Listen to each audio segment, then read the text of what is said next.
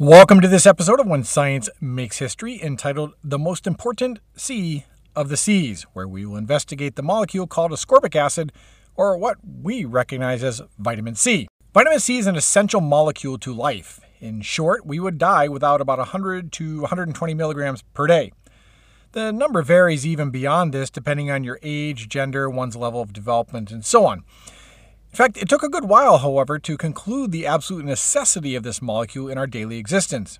The vestiges of this discovery date back to, well, the age of discovery, when courageous ocean going captains would lead ships full of men to far off locations in search of gold, spices, and a shortcut to the east. They weren't too many days into their voyages when the symptoms of a vitamin C deficient diet caught up to them in the form of scurvy, depleting their numbers and bringing into question the outcome of the voyage. One captain, however, executed what is likely the first medically controlled experiment at sea, recorded his results, and administered a cure, leaving us forever in his debt. What was that cure? Well, two oranges and one lemon per man per day. The results were rather miraculous, but alas, it took a while to convince the rest of the sea captains, and the world for that matter, of this vital molecule we call vitamin C. The disease of scurvy is more aptly named a vitamin deficiency. It is a disease in which normal function is impaired and has certain signs and symptoms. Referring to it, however, as a vitamin deficiency does lend credence to the simplicity of restoring normal function. The term vitamin is a combination of two Latin words meaning vital, or life giving, and amine, as in an amino acid, hence vital amine or vitamin. It was originally believed that these contained an amino acid, yet they do not. Regardless, vitamin C, or ascorbic acid, is indeed vital to human survival. Scurvy, therefore, is essentially a human disease caused by the lack of ascorbic acid. This is a unique situation that only humans and a few other animals experience in that we cannot synthesize vitamin C metabolically on our own so we must derive it from other sources. In fact, apes, guinea pigs, bats, and humans lack an enzyme called gluconolactone oxidase, which helps synthesize ascorbic acid. There's a gene called the L-gulono gamma lactone oxidase, or GULO gene, that these organisms lack, which gives them the ability to make their own vitamin C. Vitamin C must therefore be ingested, employing the food we eat, and this is where the problem arises. If we have a diet that does not contain enough vitamin C, we get the vitamin deficiency known as scurvy. If we have roughly 100 to 120 milligrams of vitamin C in our diet, there are no symptoms of this deficiency. Historically, as mankind took to the seas, their original craft stayed nearer to the coast and afforded sailors the ability to go ashore and acquire necessary supplies as needed. As shipbuilding progressed, navigational developments allowed voyages that extended beyond the visible coastlines and required the supplies for such voyages to be carried aboard. This meant fresh food was now at a minimum, and the ship holds were filled with hardtack, salted pork, beer, rum, and cheese. The proverbial hardtack, a flour biscuit, alongside salted meat were staple sources of food aboard ships on long voyages. Yet, neither were vitamin rich foods. Essentially, an intake of salt, flour, and some protein from the meat washed down with either questionably clean water or some sort of alcoholic beverage were the main dietary intakes of sailors. It's hardly a surprise that scurvy symptoms often set in within weeks of leaving port. Scurvy symptoms are rather minor at first, but escalate quickly. Initially, a sense of fatigue or malaise sets in, and if not treated, turns into anemia, bruising, gum disease, and wounds unsealing themselves. Teeth eventually fall out, bloody diarrhea occurs, and sores form on the skin. This is followed by a depression. One author aptly states that it's hardly a question as to whether or not depression is a result of the symptoms or the cause. The idea that there is no food but hardtack, salty pork, and questionable water, alongside the fact your gums are bleeding, your teeth are falling out, and your breath is rancid smelling, old wounds happen to be opening up, and you have no energy, well, that's just depressing. The only light at the end of the bleak tunnel is the peaceful resolution death will provide. The solution then for many voyages was simply to overman the population of sailors with the understanding that many would die en route. According to the U.S. Naval Institute, more than 2 million sailors died in the age of sail from scurvy. Magellan, for example, began with 270 men and his crew returned home with 18. In 1499, Vasco da Gama left for India with 170, only to return with 54. In fact, Vasco da Gama even lost his brother to the disease. Commodore Anson circumnavigated the world in a four year window, starting with a crew of 1,854 men and returning with 188. If you knew you were going to lose half your crew or more to scurvy, just overpopulate the ship's need and hopefully you'll be able to return, banking on the fact that enough will survive the trip. Such was the case during the Age of Discovery, where it was an accepted statistic that 50% of your crew exiting the harbor would not survive to return home. Oddly, it wasn't as if every single voyage underwent scurvy. There were cures known to exist where scurvy could be avoided. For example, the Chinese would carry potted ginger plants aboard their ships, which contain about 5 milligrams per 100 grams, allowing them sufficient vitamin C on long voyages. The Dutch East India Company even stopped off in Madagascar in 1601 to acquire citrus fruits for their journey east, indicating that they made the association between citrus fruits and scurvy. We also know from history that British sailors took on the name limeys due to their regimen of lime juice used to stave off scurvy. One interesting historical record exists surrounding Jacques Cartier, who lived just after the time of Columbus and is credited with discovering and mapping Newfoundland in the St. Lawrence Seaway region of Canada. On his second expedition during winter 1535, his crew was frozen in at the mouth of the St. Lawrence. Scurvy quickly set in and his men began dying. An Iroquois chief showed Cartier that boiling the needles of an arbor vitae would cure the disease. It worked. After drinking the infusion of the needles, the men recovered in almost miraculous fashion and were back at work. These pine like needles of the white cedar contain close to 50 milligrams of vitamin C per 100 grams far more than the ginger plants of the Chinese. You could even do this today if you so desires. Arbor vitae is an incredibly common plant, and we use it as a landscaping shrub. Pull some needles, place them in boiling water, make a tea or infusion, and drink in your vitamin C. Albeit the pine taste may be a little bit strong. There are more simple ways to do this in today's world using the countless vitamin supplements available to the average consumer. Let's talk vitamins. First off, it's important to note that the vitamins fall into one of two categories water soluble or fat soluble. Fat soluble vitamins include vitamin D, E, K, and vitamin A, which, if you've ever taken vitamin supplements, you recognize that vitamin E and vitamin A often appear as oils in a little gel cap. They also tend to come from the oils of fish or other organisms. There are better reasons for the classification, but for now, that'll suffice. The water soluble vitamins include vitamin B, such as B6 and B12 along with thiamine, niacin, riboflavin, biotin, folate, sometimes called folic acid, and our good friend vitamin C. Since it is water soluble, we can ingest it where it crosses over into our body through our digestive system and into our bloodstream. In fact, we have a pool of this vitamin in our body that taking a vitamin supplement serves to maintain. There is a point, however, where and our body says we have enough, and it expels the rest out of our body in the reverse process via urine and wastes. Medical scientists have calculated the amount needed to maintain the pool and refer to it as our recommended daily allowance or RDA. Anything over the RDA vitamin C is expelled in the urine, and anything under the RDA vitamin C could eventually lead to scurvy. The RDA for vitamin C is about 100 to 120 milligrams, depending on age, gender, and developmental status, meaning whether you're a toddler who is rapidly developing or an elderly individual who is not. Bear in mind, this is an incredibly oversimplified version of vitamins and RDA for the purposes of this podcast. So, what does vitamin C do in our body, and why do we need it?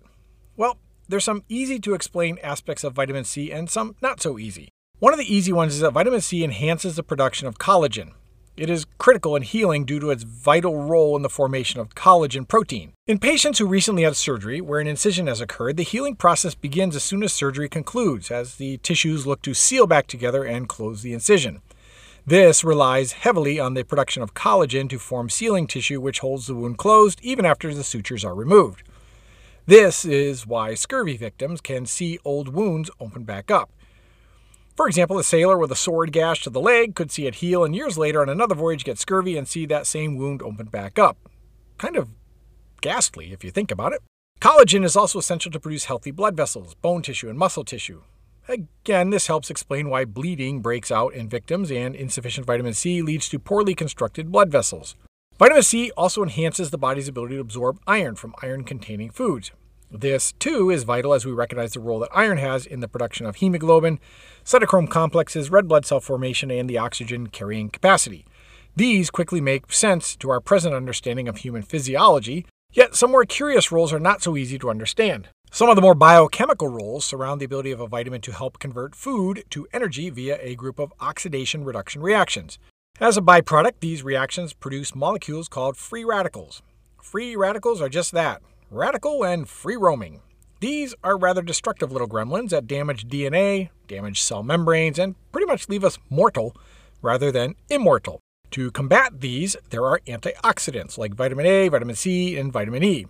Therefore, people who eat diets rich in fresh fruits and vegetables therefore get lots of antioxidants to wipe out the free radicals and, in general, appear to be healthier. Let's go back to some of the history behind the discovery of vitamin C and its effect. Britain at the time was one of the most powerful nations, mostly due to its fleet of ships conquering the known world. On May 20, 1747, Captain James Lind who was serving as a physician aboard the HMS Salisbury, conducted a medical experiment complete with an experimental and control group. He divided 12 of his scurvy ridden lot of sailors into groups.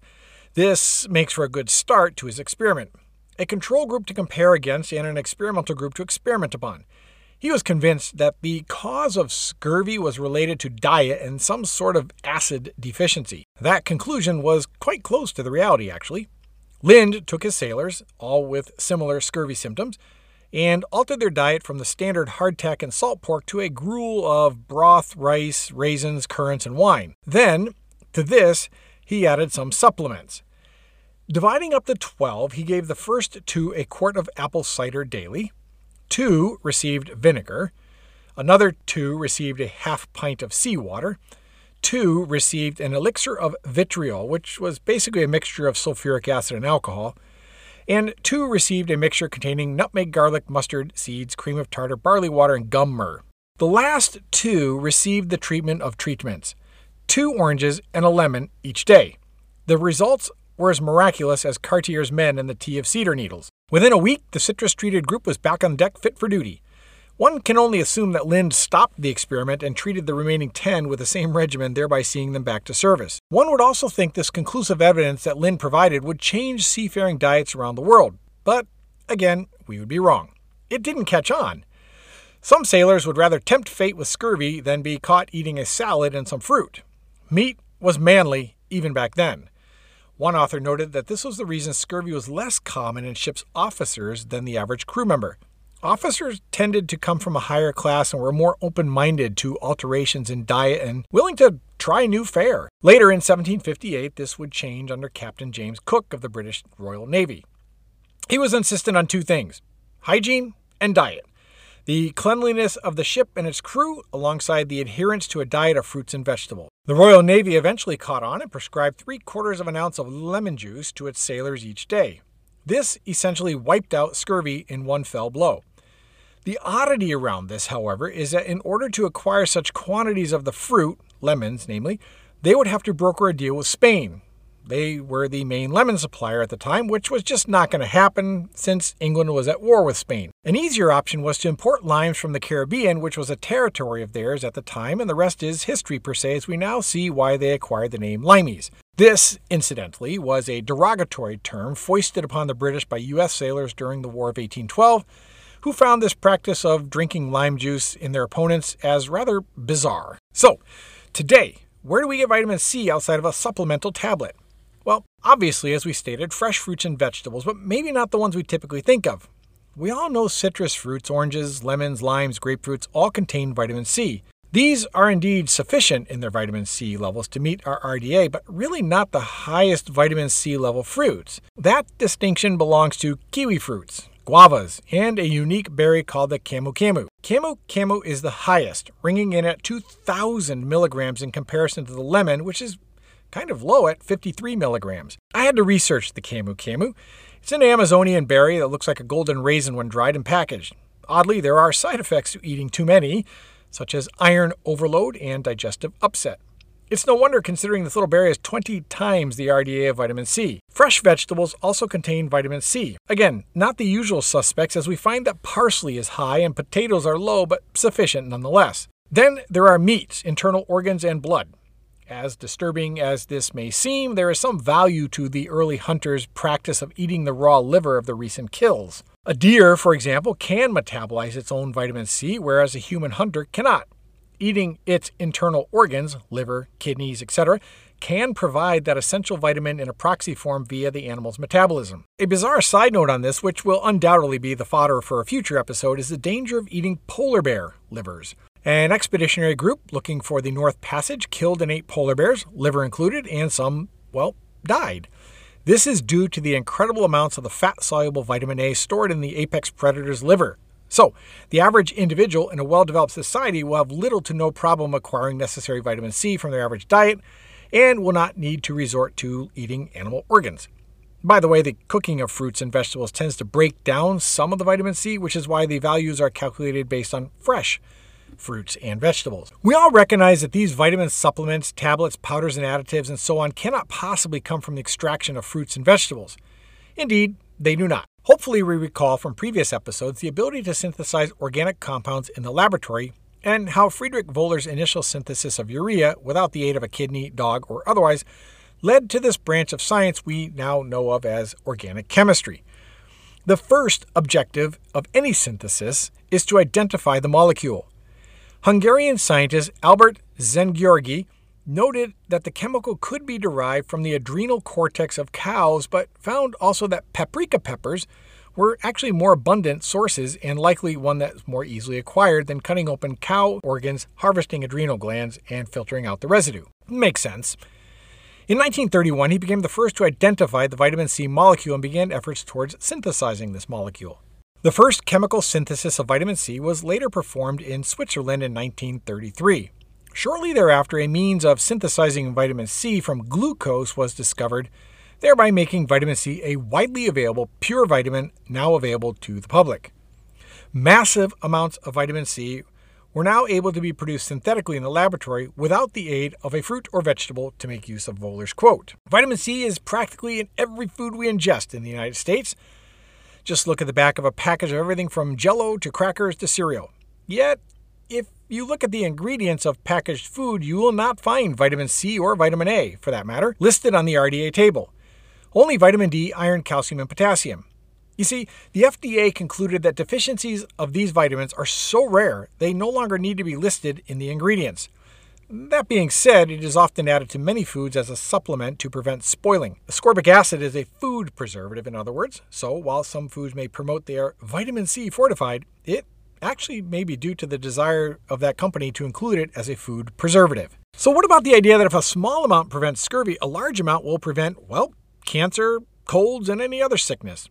This is the idea that mega doses of vitamin C can boost the immune system and in so doing prevent a cold and even act as a prophylaxis of wintertime sickness. There's a host of supplements intended to give a quick megadose of vitamin C to prevent sickness while flying, or an emergency boost to the immune system by a 1,000 milligram dose of vitamin C in a powder form. Does this work? And where did this idea come from? Well, much of this idea stems back to an American scientist named Linus Pauling.